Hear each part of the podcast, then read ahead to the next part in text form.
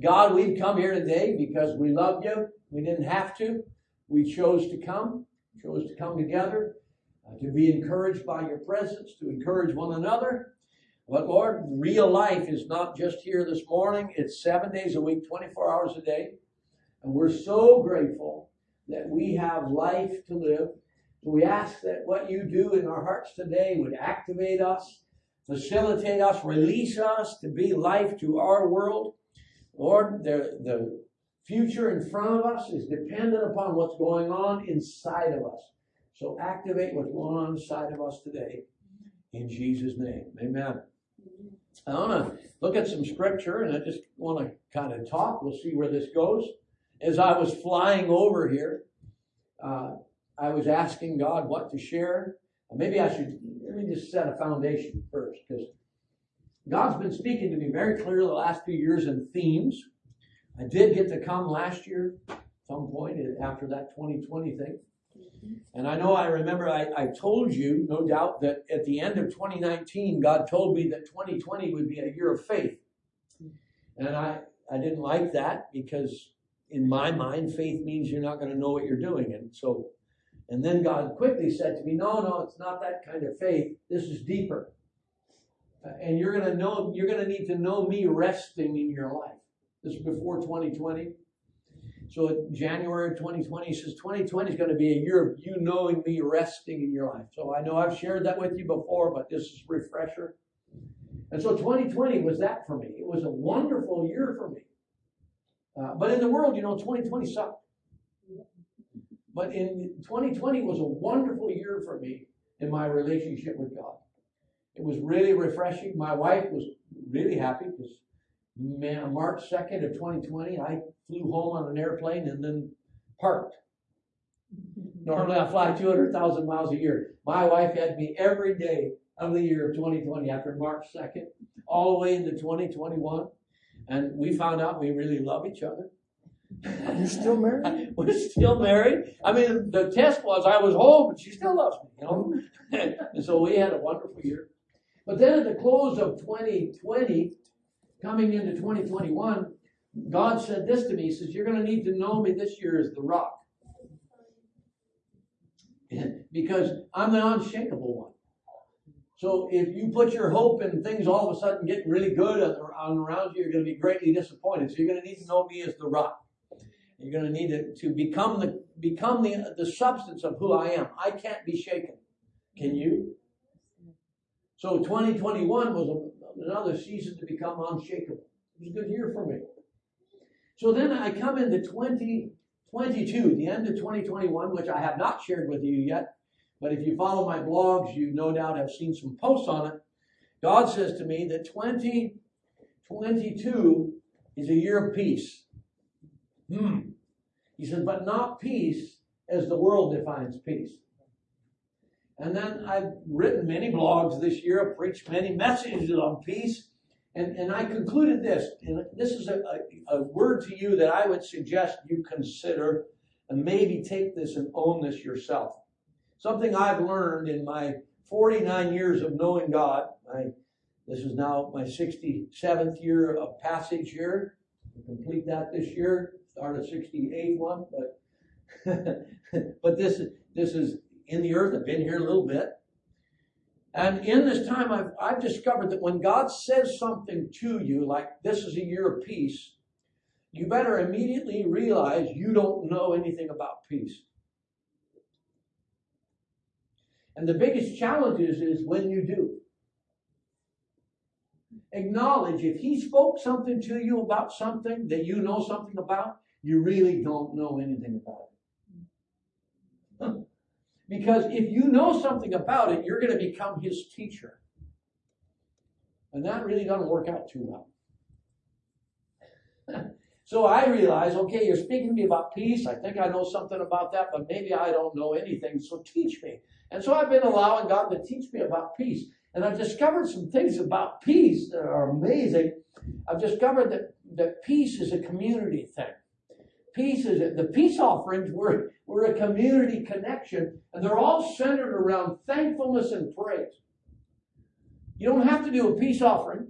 But you do a peace offering because God did something that you're just amazed with.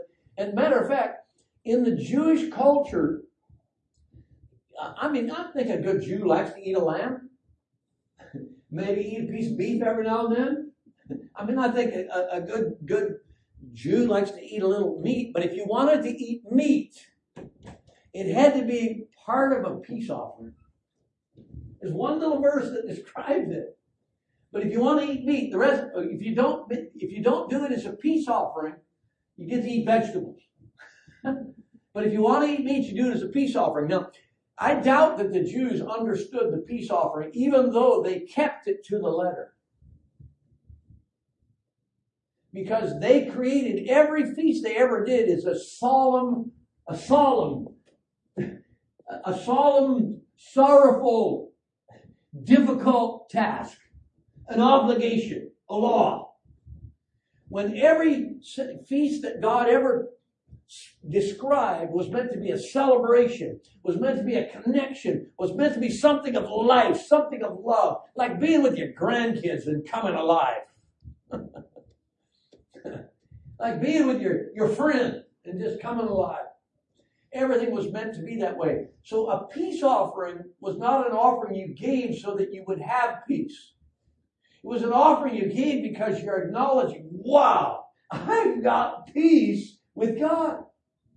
God is my friend. God is my father. God is my provider. He answered my prayer. And you always want to share that with your community. You want to go to your brothers and sisters and you want to say, ah, come here, let's eat meat together. Let's eat meat together. It's a demonstration that we are the will of God in the earth. Look what he did. He answered my prayer. So you would bring the offering, you would bring it with some unleavened stuff, but then you would also eat some leavened stuff. You would bring it in sincerity of unleavened, but then you would eat the leavened bread and say, We are the bread of the. Now, they never understood this, but they're saying, We are the bread of the body of Christ. We are the life of the world. We are God's will in flesh. And we would celebrate and we would heave it up before the Lord. We might wave it before the Lord as a praise. And then it would come down and it would be shared with the community. And so you could give a you could give a peace offering for thanks that God something did. You could give a peace offering for a vow that was fulfilled. You know what the ultimate vow is? The ultimate vow is your Father in heaven, Michaela, knows who you are. And the ultimate vow is he really loves it when you become authentically you. when you become you, you see, when you become you, how do you know you become you? Because the world around you comes alive. If everything around you becomes dead grass and dies, it means you don't know who you are. But when you discover who you are, you make a great you because you are a testimony of your heavenly Father. And God has made a vow to say, I'm not going to let any lie rob you of being who you are. I made you a one and only, and your world is to come alive in me. And so when that is recognized, when you recognize that God is allowing you to be you because your world is coming alive and, giving glory to Him, not in some religious sense, but in a relational sense. And it, it's it's happening. You, you you say, "Oh, I want to share this. I want to be me with you," and you eat meat together. And there's another way you can do it. It's just simply part of a free will offering. That means God didn't necessarily answer a prayer. God didn't necessarily manifest, glow in the dark of who you are, but you recognize you're part of a family. And you just really want to share in being part of a family. And so you do a meat offering. Now, I think that we are in a place where God is calling his church to be the people of God, or more specifically, the family of God. Uh, the days of performance are past. Uh, God doesn't mind performance. Uh, you know, I've got a nine year old and a seven year old and they do good performance. I was just down with them. We, we put an a, a, uh, underground trampoline in their backyard. They were doing that and they were demonstrating. And the last night that Grandpa was there, they wanted to get every ounce of time they could with him. And So they said, we're going to do a circus for you, Grandpa. So I went out, you know, go put, they called me, go put, we're going to do a circus. So I went out and watched the circus and there was the finale. Then there was the final, final finale. And then there was the final, final, final, final finale. And so they performed. God loves that kind of performance when it's sincere love of kids for dad or grandpa, love of relationship in that performance. But somehow uh, in our sincerity, uh, in growing in our relationship with God, sometimes we forget to grow up or we forget to be innocent. Neither of those, uh, neither of those is a good thing. And so what we do is we turn, we turn Christ in humanity into some religious form of performance. And we make it about what we do instead of who we are. We make it about style. And uh, COVID kind of interrupted that. Now, I'm not saying COVID was the will of God, but I am saying COVID couldn't stop the will of God. So, in the midst of COVID seasons, isolation, separation, God's still working. But I'm going to tell you that functioning in your everyday world, seven days a week, 24 hours a day, can't be the same as it was pre COVID. Because God's been working all through this, and something is more authentic and deeper that He's doing in the earth.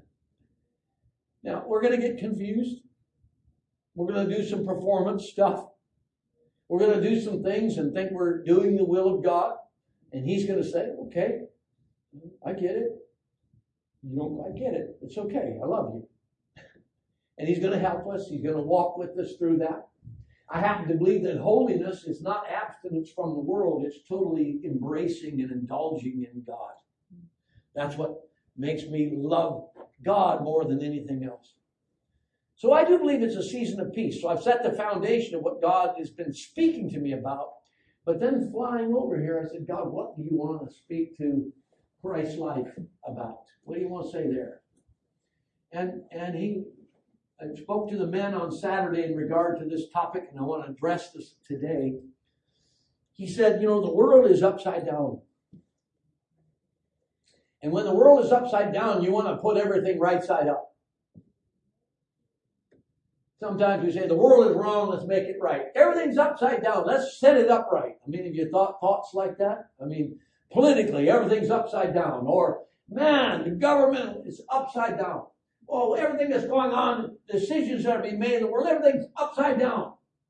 That's because the world is upside down and it does need to be made right side up. But you can't make a upside down world right side up by the same way that the world became upside down. Now, how does the world become upside down? It becomes upside down because people live their lives from the outside in. Things that go on around me affect who I am. But the kingdom of God is an inside out world.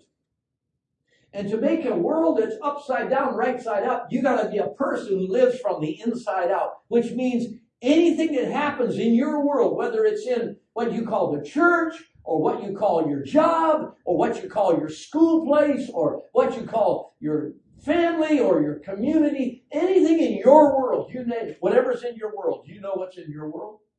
If anything in your world from the outside in can change you, you don't know who you are. So you got to be in your world and you got to learn how to make it so that your upside down world can be made right side up by what is happening in you. What's happening inside of you is going to determine what happens in your world tomorrow. How you wake up tomorrow, if you wake up living from the outside in, you're going to be disappointed because you have expectations. And what's going to happen, your upside down world is going to communicate to you disappointments in your expectations. So you're going to have to be the same as a pregnant lady. Because a pregnant lady has an expectancy of a baby and it happens from the inside out. And so they're able to overcome anything because of what's inside of them. That's why women can have babies. You know, men can never do it because, you know, the, the, discomfort, the changes that happen in the process alone, let alone the birthing, you know. You know, a man cold is bad enough. but they have to birth a baby. Well, why do women are able to birth babies with such discomfort and changes that happen in pregnancy and, and the pain? You know what it is? Love. That's what it is but it's an internal thing of a mother's love. And it, it, it can overcome anything because expectancy can't be destroyed by expectations. Now, we need to be, as human beings, we need to be pregnant with God's love. We need to be pregnant with who we are. We need to have something inside of us that can overcome any disappointment. You know, I've never had God say something to me that came to pass the way I thought it would. Never. I can't think of one thing. But I can think of all kinds of things that came to pass that He said. And I can think of all kinds of things that came to pass better than I thought they would. But there was also part of the process that I thought it was not, it, I thought, well, this is bad. And then it ended up really good. So I've found that God's word is true but I found out that my understanding of His Word is not very true.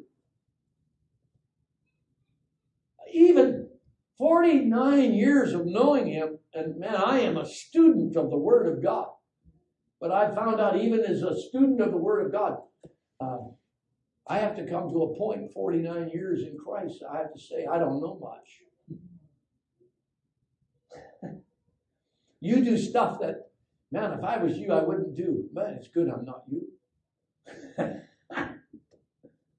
God always does things in redemption in life. Let's look at some scripture that kind of define what I'm saying, and we're going to try to bring this into our real world. In Ephesians chapter 3, Paul is praying here. He's praying for people that he loves in the city of Ephesus, the church of Ephesus. He, he sees this family of people, he's praying for them and he's heard about them and he's telling them where they're seated, where they're placed in Christ. And chapter 3, verse 14, he says, For this reason I bow my knees to the Father of our Lord Jesus Christ, from whom the whole family in heaven and earth is named. I think of my friend Henry. I say, I'm bowing my knees to you, Father, and I, am bowing my knees because our family, both you, Henry, and me, uh, we're named by Him. And I'm praying that He would grant you, I'm praying that He would grant me, grant us in this room, according to the riches of His glory, to be strengthened with might through His Spirit ah, in the inner man. Not in the outside, in the inside. I'm praying right ah, I'm asking that this would be a great, great season of us being strengthened ah, in the inner man. If you're not strong in your inner man, you're easily offended in your outer man. The stronger you are in your inner man, the less easy it is for you to be offended in your outer man. Paul wrote to the Corinthian church, he said, We don't judge anyone according to the flesh anymore. We don't even judge Jesus according to the flesh anymore. We're new creations in Christ. Old things passed away. Now, he didn't say that so that you would measure yourself by the flesh and kill yourself for not measuring up. He wants you to look in the mirror, but he wants you to look a little deeper. When he says there's something wrong, really, he's trying to tell you what's right. Look a little deeper and see what's inside of you. Because holiness is not dependent upon you getting rid of something, it's dependent upon you embracing something. That's what's going to get rid of what you need to get rid of. You need Christ in you. And, and He's delightful. He's the lover of our souls. We can be strengthened in our inner man. Uh, I'm, I'm greatly, I was blessed by my friend Henry's son when he wrote on Facebook yesterday because all of Henry's children are strong in the Lord. They got two wings like their dad. And Michael said, We'll get through this too. This is difficult. It's a shock that dad would go at this point, but we'll get through this too. Now, when he says that, he's also saying because uh, it was not too many years ago, a little over a decade ago, that uh, my friend Henry's wife, who is a wonderful lady, Erica, also a friend of mine, and a strong believer in Christ. Yeah, a strong believer in Christ who got sick mentally, got spiritually attacked, got emotionally depressed. Depression's a real thing. And she ended up committing suicide. Where did she go? Heaven. What happened? She wasn't in her right mind that day. she wasn't in her right mind that day. Wasn't in right thinking. But you know what? She had a heavenly father who was in his right mind. So, did her journey get cut short? Yeah. Should it have gotten cut short? No. But it did. But through all of that, my friend Henry never stopped being a man of faith. His kids never stopped being a man of faith. When we did Erica's funeral, there was thousands of people. It was online. And you know who did the service? Henry and his kids. You know did the worship? His kids. and they worshiped with all their heart. Great example. Salute you, Henry, and your family. But they're an inside out people. I'm an, I'm an, I want to be an inside out person. And I want all of my family to be inside out people. Not to be like people in the world. That doesn't mean I shame people who live from the outside in. It means I love people who live from the outside in. It's a terrible place to live. When people live from the outside in, they get confused. They get depressed. They get discouraged because there's lots of things on the outside in that can communicate to you things are bad. I have family, spiritual family, friends, spiritual sons and daughters, grandsons, granddaughters in Bulgaria. I was just there. In Bulgaria, major move of the Spirit in the churches that I that I'm involved with there. And Ukraine is just over the pass. just across the Black Sea. And so there's concern. Concern of what's going to happen. They have memory of that. They were 60 years under heavy communist control and they are not interested in going there again. But they have concerns from the outside in. But the family of God doesn't live from the outside in. So from the inside out, they're encouraged. And the move of the Spirit is phenomenal. I was just in, in, in rooms that was, they were packed. They were packed wall to wall. People on the floor, people crying, people loving Jesus. I'm talking young people, old people. And you know what? It, it didn't look neat but it looked passionate. When snot comes out of noses and tears comes out of eyes and hearts cry out to Jesus, it's a beautiful thing. And I was just there for, you know, a week and a half, and every day was filled with that. Every day was filled with that. and so that's what happens when you live from the inside out. When you realize that there's an inner man in you that can be strengthened, that that causes you to overcome all things. Do you know that Ukraine is the most Christianized country in all of Europe? 70% of the Ukrainians are believers. There's a lot of believers in Ukraine. You know, Antioch was a rough situation. the church got scattered in Antioch. Okay, you know why it got scattered? Because the enemy came against the church. So the church got scattered. You know, when the enemy thinks he's doing something, he's just a servant of God. Because at Antioch, the church went where it should be, everywhere. You know, right now, I think Western Europe needs a little evangelism. And I can't think of a better thing to do it than to have inside out people from the Eastern Europe come and, and save a, a Western Europe that prides themselves of being post Christian in their reality. Truth is, they're not post Christian. They're post religious, but they're also present confused. And they're ripe for a move of God. They're ripe for God to come real and get into the inner man of people. So Paul then says in verse 17, he says that you be strengthened. He says that Christ may dwell in your hearts through faith. That you being rooted and grounded in love. You know, faith works through love. Without a revelation of love, faith doesn't work. The opposite of faith is not fear. The opposite of faith is natural sight. The opposite of faith is outside in. Faith is an inside out reality. The opposite is outside in. What you see on the outside doesn't determine what's going to happen next year.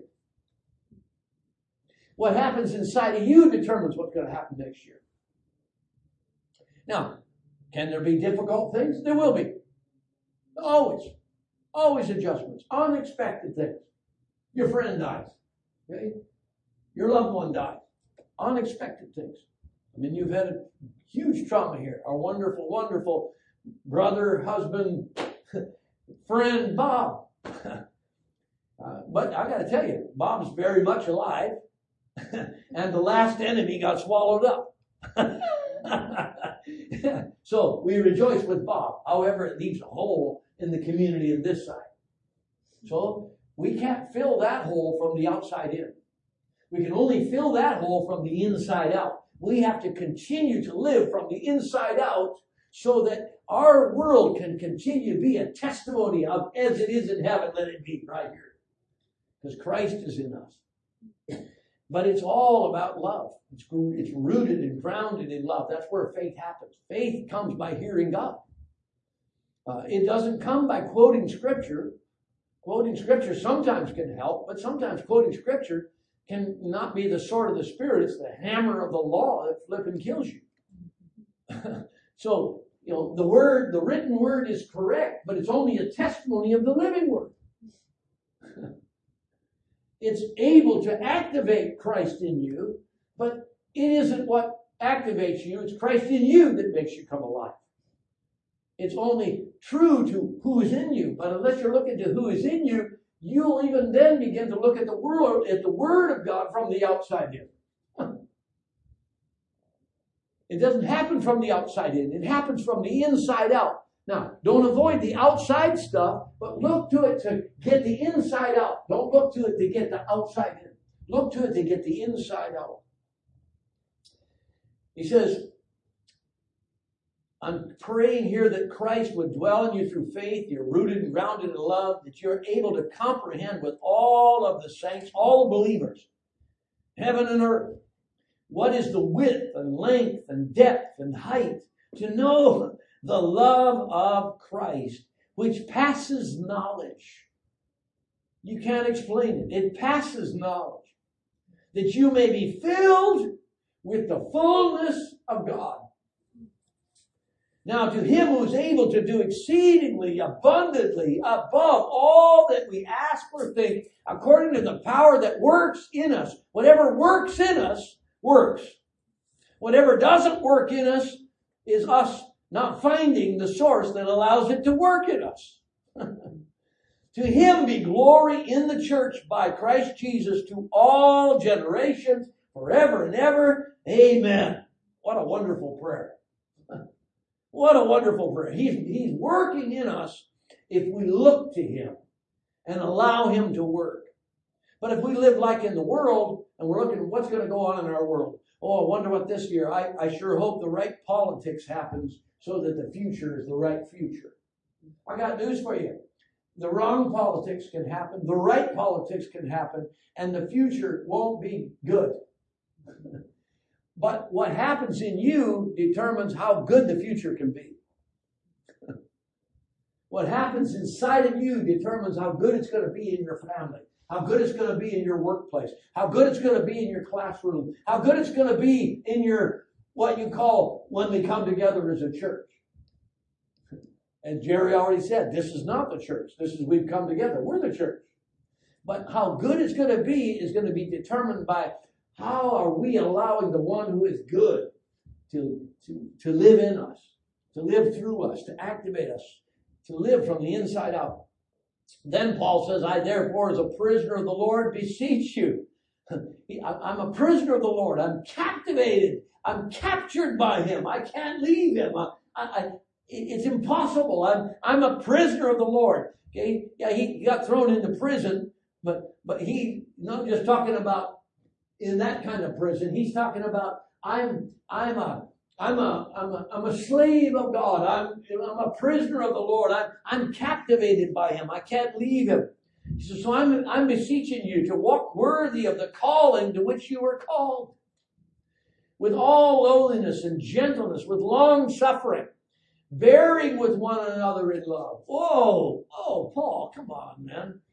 Yeah, we just talk about the power of God. What's this bearing with one another stuff that has to be in here? Endeavoring to keep the unity of the Spirit, the bond of peace. But you don't understand, they're different than me.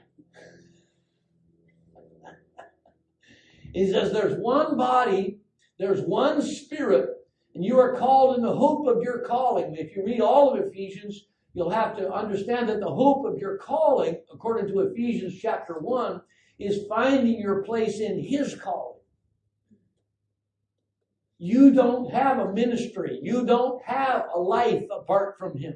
Your life is meant to be a part of Him. And by the way, there is no clergy and laity. You're it. You're both priests and kings.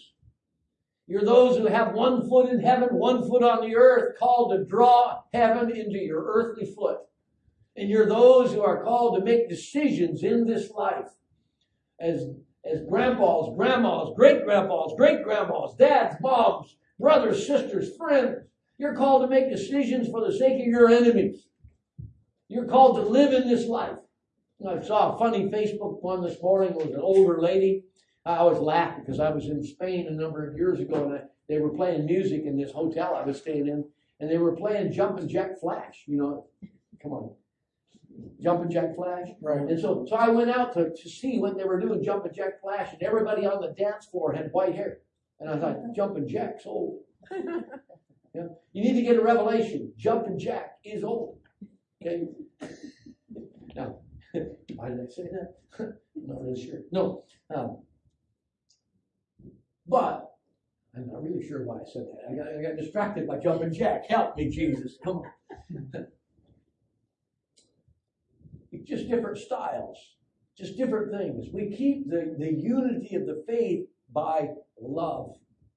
We keep the unity of faith. It's not style that unites us. It's not asphalt that puts our bricks together. It's not common interests that join us. It's common spirit that joins us. It's common love that connects us. And we can't measure one another by asphalt.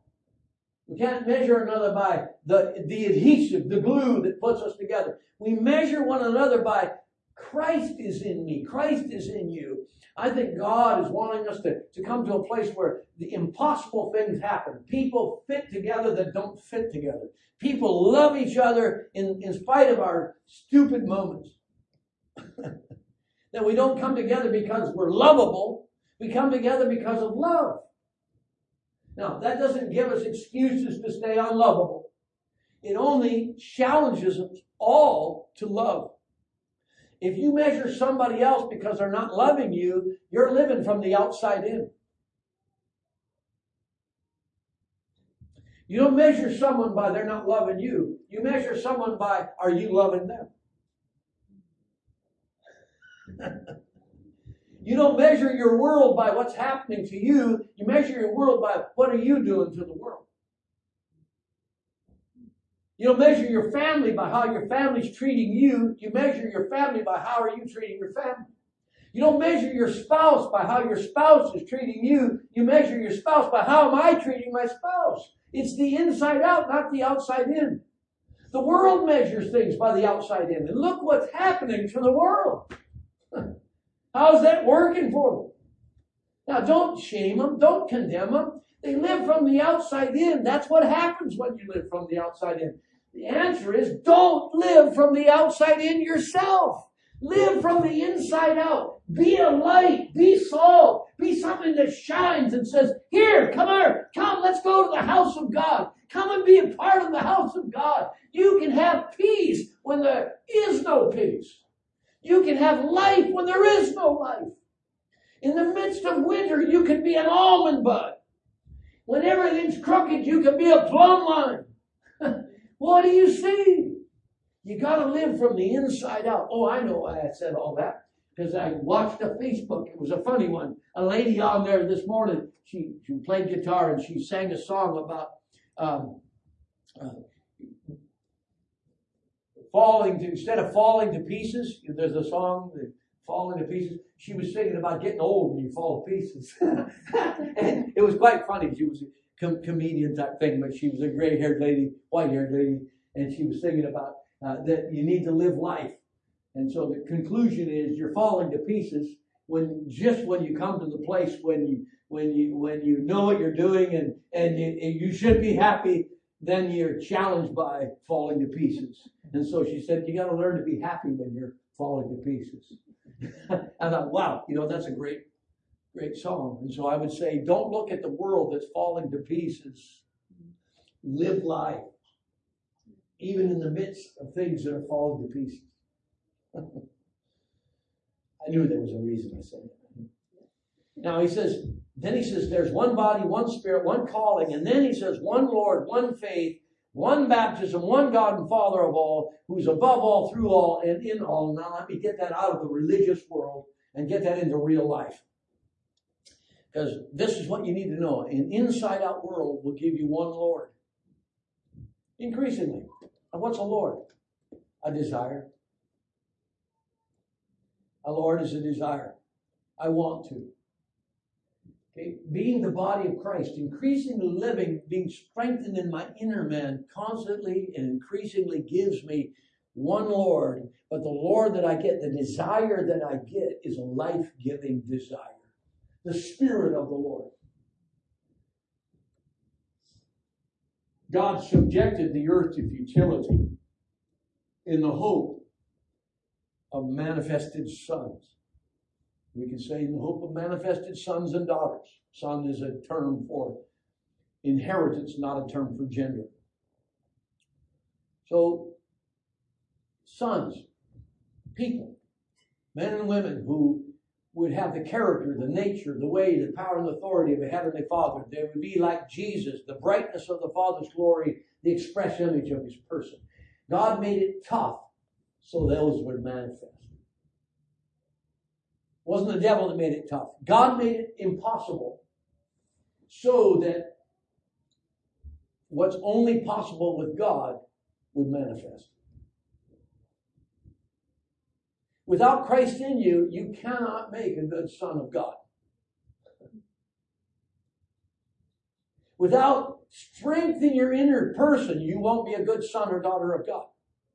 Oh, you might be the great pretender. You might be able to re- do the, the rehearsals and acting school. Maybe you can even pursue ministry and be the great ministry actor. But without the strength of Christ in you, without a personal connection of a desire, a desire, he being led by a different spirit. So God says, I'm going to make it impossible, so you have to be led by a different spirit. Now, the Holy Spirit, being led by the Holy Spirit, is not God telling you what to do. That's a puppet on the string. That's a slave. God doesn't want to tell you what to do. Once in a while he will, but that's not what he wants. He wants you to know what to do. He wants you to think, to breathe, to be sons and daughters of God, inside out people in an upside down world. He wants you to be led by a different spirit. Have you ever been around somebody go, whoa, they got a different spirit? When you get around somebody with a right spirit, what's inside of them comes off of them and makes you come alive being led by a different spirit, a different desire. Faith toward God, one faith. That's a faith toward God. What is that? That's wisdom. That's that's hearing God. That's that's loving God. A different desire is, oh, I'm loved by Him. A different wisdom is, I live, I do things that speak of my faith because of love. I love Him. I make sacrifices. One faith. And then one baptism, that's not water baptism, that's not Holy Spirit baptism, that's not your theory about that. It's one submerger. It's one submerger. In the body of Christ, our teacher is not informative, our teacher is transformative. You may have been a cucumber, but in Christ you're a pickle. You're submerged in Him. That's what teaches you. That's the one baptism. When I'm led by one Spirit, when I'm led by the Holy Spirit, he gives me understanding. I'm submerged. I don't just forgive, I become forgiveness. I become mercy. I become grace. Now, He's not measuring me by what I've not become. He's measuring me by what I'm becoming. You know, Jesus looks at his bride and he doesn't see any spots, blemishes, or wrinkles. Does she have spots, blemishes, or wrinkles? Yes. Does he see any of them? Not a one. And you know what he does with his bride right now? He's ch- he wants this this week in Wichita, Kansas, for Christ's life. Here's what he wants. He wants you to come alongside of him in everything. He wants you to reign in Wichita. Come alongside of him, be his partner, be his co-heir, and he wants you to bring life to your world. He says, You're the Proverbs 31 woman, babe.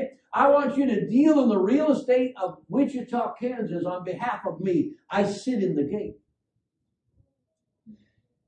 I want you to buy some property this week. I'm not necessarily talking about physical property. I want you to go purchase something. I want you to deal in relationship and then tell me, babe, at the end of the day, what did we buy today? I want you to weave something. I want you to create relationship. I want you to love Wichita. I want you to go around giving life here, giving life there. I want you to do that. At the end of the day, we'll talk. And I'll say, honey, what did we do? What did we buy? And you'll say, ah, Jesus, we bought a relationship with this guy today. Uh, you know, simple little things. I do my morning run, my six mile run. My granddaughter, she's a great evangelist. She just turned seven. I was down there with them, and uh, in California, I go every every few months. I go down, spend a couple weeks, and I was down there, and I do my morning run. And there's a guy who always walks with a cup of coffee. And my granddaughter says, "Well, what's his name?" I said, "Well, I don't know. I just see him. I wave." She says, "Go, Pa. You need to know his name. So when you see him, stop, say, "Hello, hi, I'm Ted. What's your name?" That's how she tells me. You know. And so I said, "Okay." So so then I'm out running, and sure enough, this guy comes off. So I said, "Excuse me." I said, "I mean, this is a little strange, but I'm going to be in really big trouble with my granddaughter if I don't find out your name." So so my name is Ted, and I see you here when I'm running. What's your name? He said, Well, my name is Jay. I said, Well, good to meet you, Jay. I, I just want you to know I'd be in really big trouble with my granddaughter Zaria if I didn't find out your name. So then I pick up Zaria from school. I said, Hey, his name is Jay. And, and uh, she, says, Oh, you, you met him? I said, Yeah. She said, Well, uh, did you say AO? Because they watched the little Jesus cartoons that say, hey, oh, Jesus. I said, did you say, hey? No, I said, I, I just introduced myself. She said, well, next time you see me, you should go, hey, oh. so, so now put me on the spot again, know. Well, I was just down there again. I'm running. I saw Jay, and I stopped. I said, hey, Jay, how are you doing? I said, know, I hadn't been there since like November. Now this is this year. Uh, and so I'm down there and I, I see him. He couldn't remember my name, but I remembered his name. Hey, Jay, you doing okay? He go, yeah, I'm doing all right. I don't know if you remember me, but you remember my granddaughter said I needed to find out who you are. So I actually stopped and talked with him. And then on Easter morning, I was down there and I was running and I'm running past. I run past this lady and she said, well, happy Easter. And so I'm running. I said, I said, well, blessing to you. I said, he's, he's, he's risen. She said, yes, he has. I said, I said, no, I said, he's alive. She said, Yes, he is. I said, He's alive in me. She said, Yes. Man, I felt really good on my run. it's just a simple little thing. Simple little thing. Running past somebody and willing to open my mouth and give some life. There's not a lot of conversation there. But you know what? She encouraged me. And I encouraged her. And we were celebrating the one who's inside of us. Okay, one long conversation life doesn't have to come out of long conversations. In fact, sometimes long conversations suck life. and short conversations give life, as long as they're life giving. Okay? So we're led by one Lord, one desire, one faith, one baptism, one submerger, one Father. Hey, my Father is your Father. Our Father. God is our Father. We're led by God being our Father. We're led by God who's above all. Hey, if you live from the outside in, you're going to find some things this week that look above you. You know what looks above me? I go to Walmart and they leave their shopping carts everywhere. Those shopping carts are above me, unless I have a God who's above all and I can get past those shopping carts. Come on, I'm, I'm just being vulnerable. Some things that irritate me. So I got to remember who's above all. If you can't be above a car, if you can't be above a shopping cart at Walmart, What does it mean above all? It means there's nothing in this world that's above you that can suppress you, oppress you, depress you, destroy you, because He's above all. He's your salvation in every situation. If a shopping cart can ruin my day, my goodness, what'll happen if a bomb drops like in the Ukraine? There's no guarantees of what's going to happen on the outside in, but the guarantee is what's happening inside of me, what's happening inside of you. And then there's one God through us and one God in us. We're led by a different spirit. A couple more scriptures and we're done. Uh, for the men on Saturday, went to Romans 5 and it talked about how the blood of Jesus, the death of Jesus, justifies all people to live says he made a sacrifice as the last Adam, eternal Adam. He made a sacrifice that justifies us to live, all people to live. So every human being in Wichita, every human being in America, Canada, anywhere, is justified to live. They don't need to do anything to be justified to live. But having been justified to live doesn't mean you're living. It means you can. So they don't need to do anything to be justified to live. Nobody needs to get clean to come to Him. But to become clean, you have to grab and hold on to Him. And then you'll constantly become more clean and more clean and more clean. But He doesn't measure you by how dirty you are, He measures you by who you really are. And all that other stuff is stuff that's added to you. He'd like to get that off but it comes by a relationship with Him. So everybody's justified to live, but then he says, but then it's by His life that we reign in life. So mercy justifies us to live. That's the blood of the cross. But, and by the way, that blood is not found at the cross. It's found in the throne room. Because Jesus didn't stay at the cross. He entered into the place of eternal life. And he offers mercy to all who boldly come to him to receive it that justified that that's i'm appropriating my justification to live. But then he says it's also in that place that you find grace. Grace is this seven things. Grace is the manifold presence of the holy spirit. Grace is god's manifest presence in your life that changes you. That changes you from the inside out. And so it's by grace that we reign in life 1 Corinthians chapter 15 verse 25 says of Jesus he must reign till he has put all his enemies under his feet. And the last enemy that will be destroyed is death. Okay? Put that right down in your world. My friend Henry. Jesus reigned in Henry's life. And guess what? The last enemy, death, underneath his feet. Death has no sting for my friend Henry because he knew not only the mercy that justified him to live, he lived his life being empowered, increasingly empowered to reign in life. Even when his wife committed suicide, it didn't stop him from reigning in life. He overcame even in the midst of that greatest sorrow. She was reigning in life because Jesus is reigning. Matthew 22, 44, the Lord said to my Lord, Sit at my right hand till I make your enemies your footstool, quoting Psalm 101. So Jesus is seated at the right hand of God, isn't he? And so he's reigning until all his enemies are made his footstool. Where's his footstool? Ephesians 1 says, underneath his feet are principalities, powers, thrones, dominions, and names. And his feet are on his body. It says the body of Christ is the fullness of Him that fills all in all. You're part of the fullness of Him that fills all in all.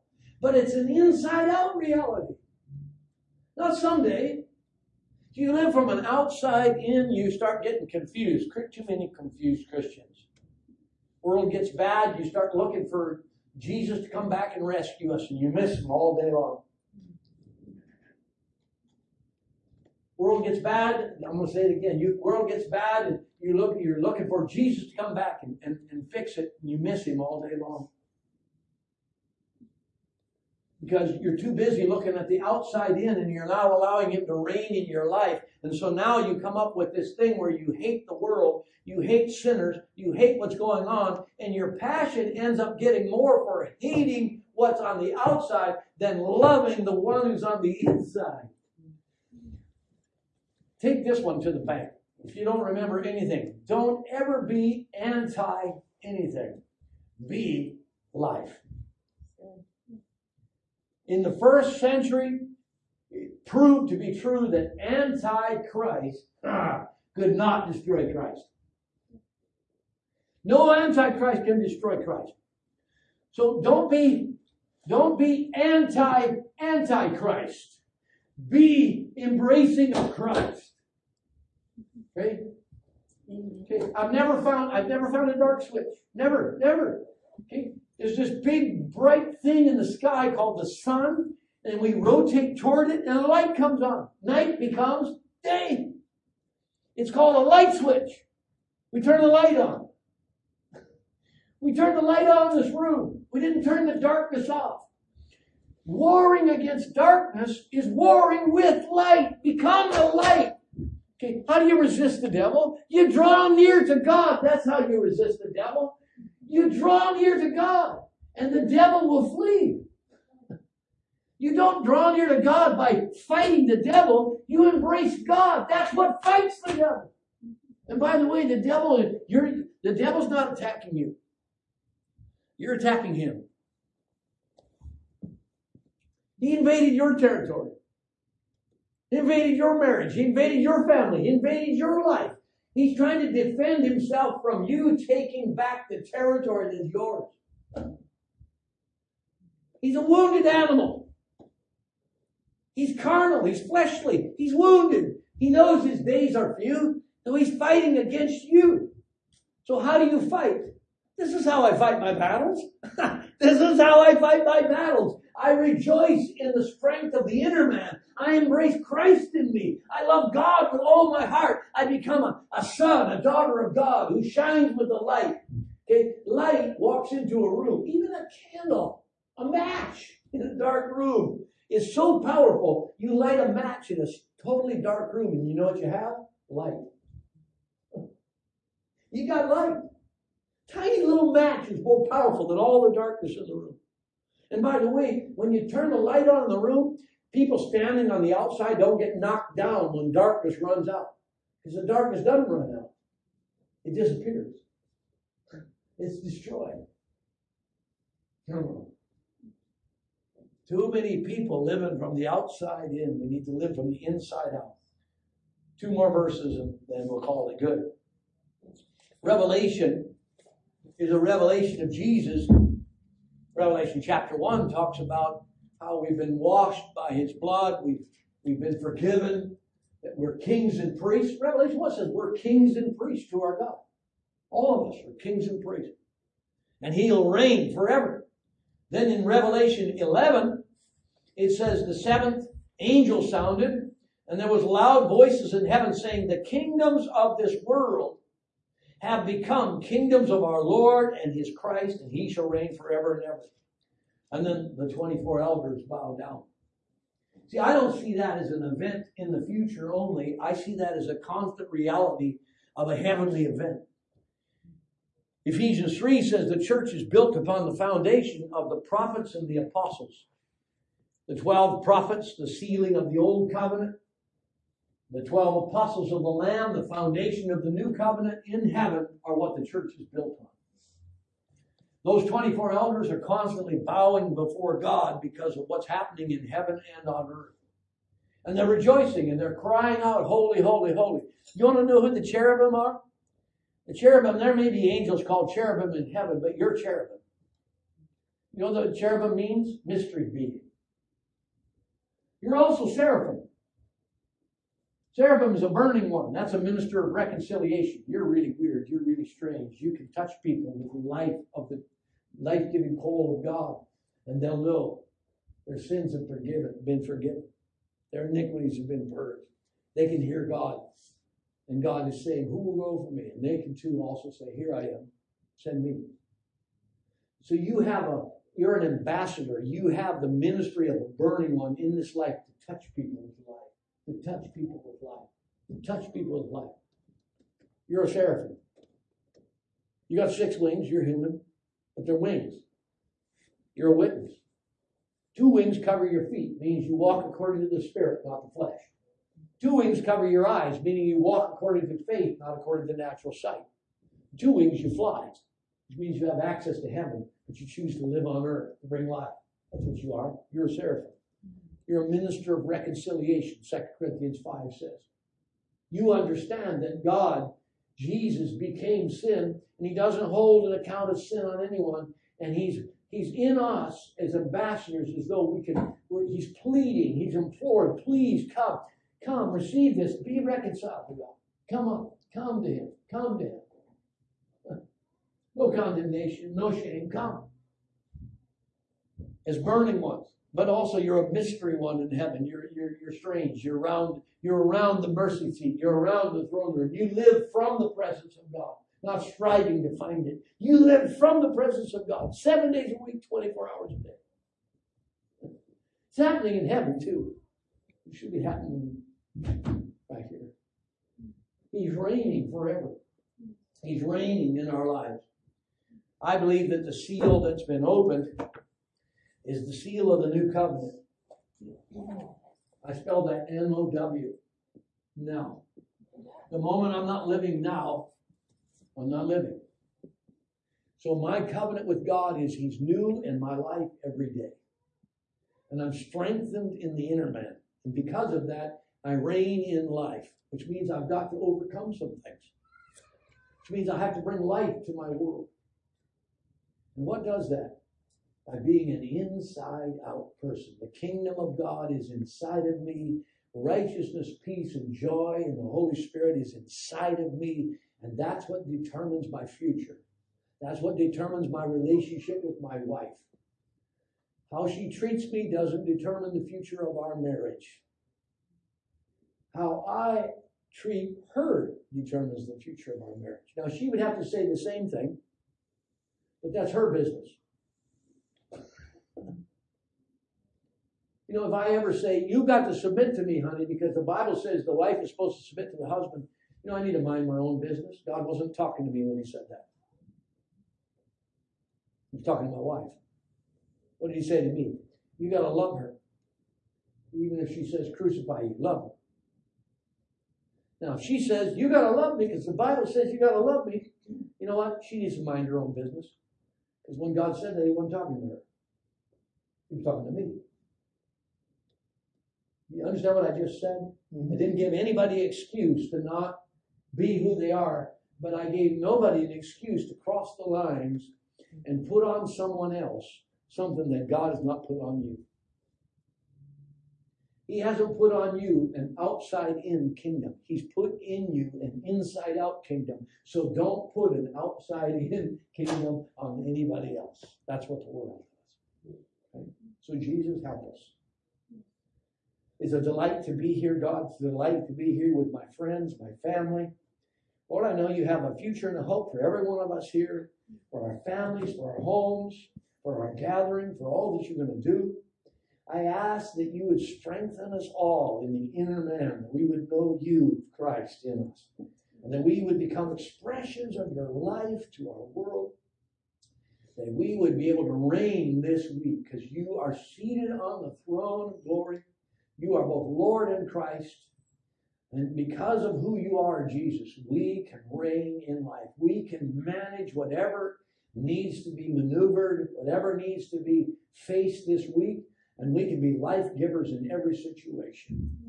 In every situation. Let us be like pregnant ladies with expectancy that can't be destroyed by outside expectations. In Jesus' name. Amen. Mm-hmm. Thank you very much. I know I probably went a little long, but I don't come that often, so today you are. Yes. Thank you.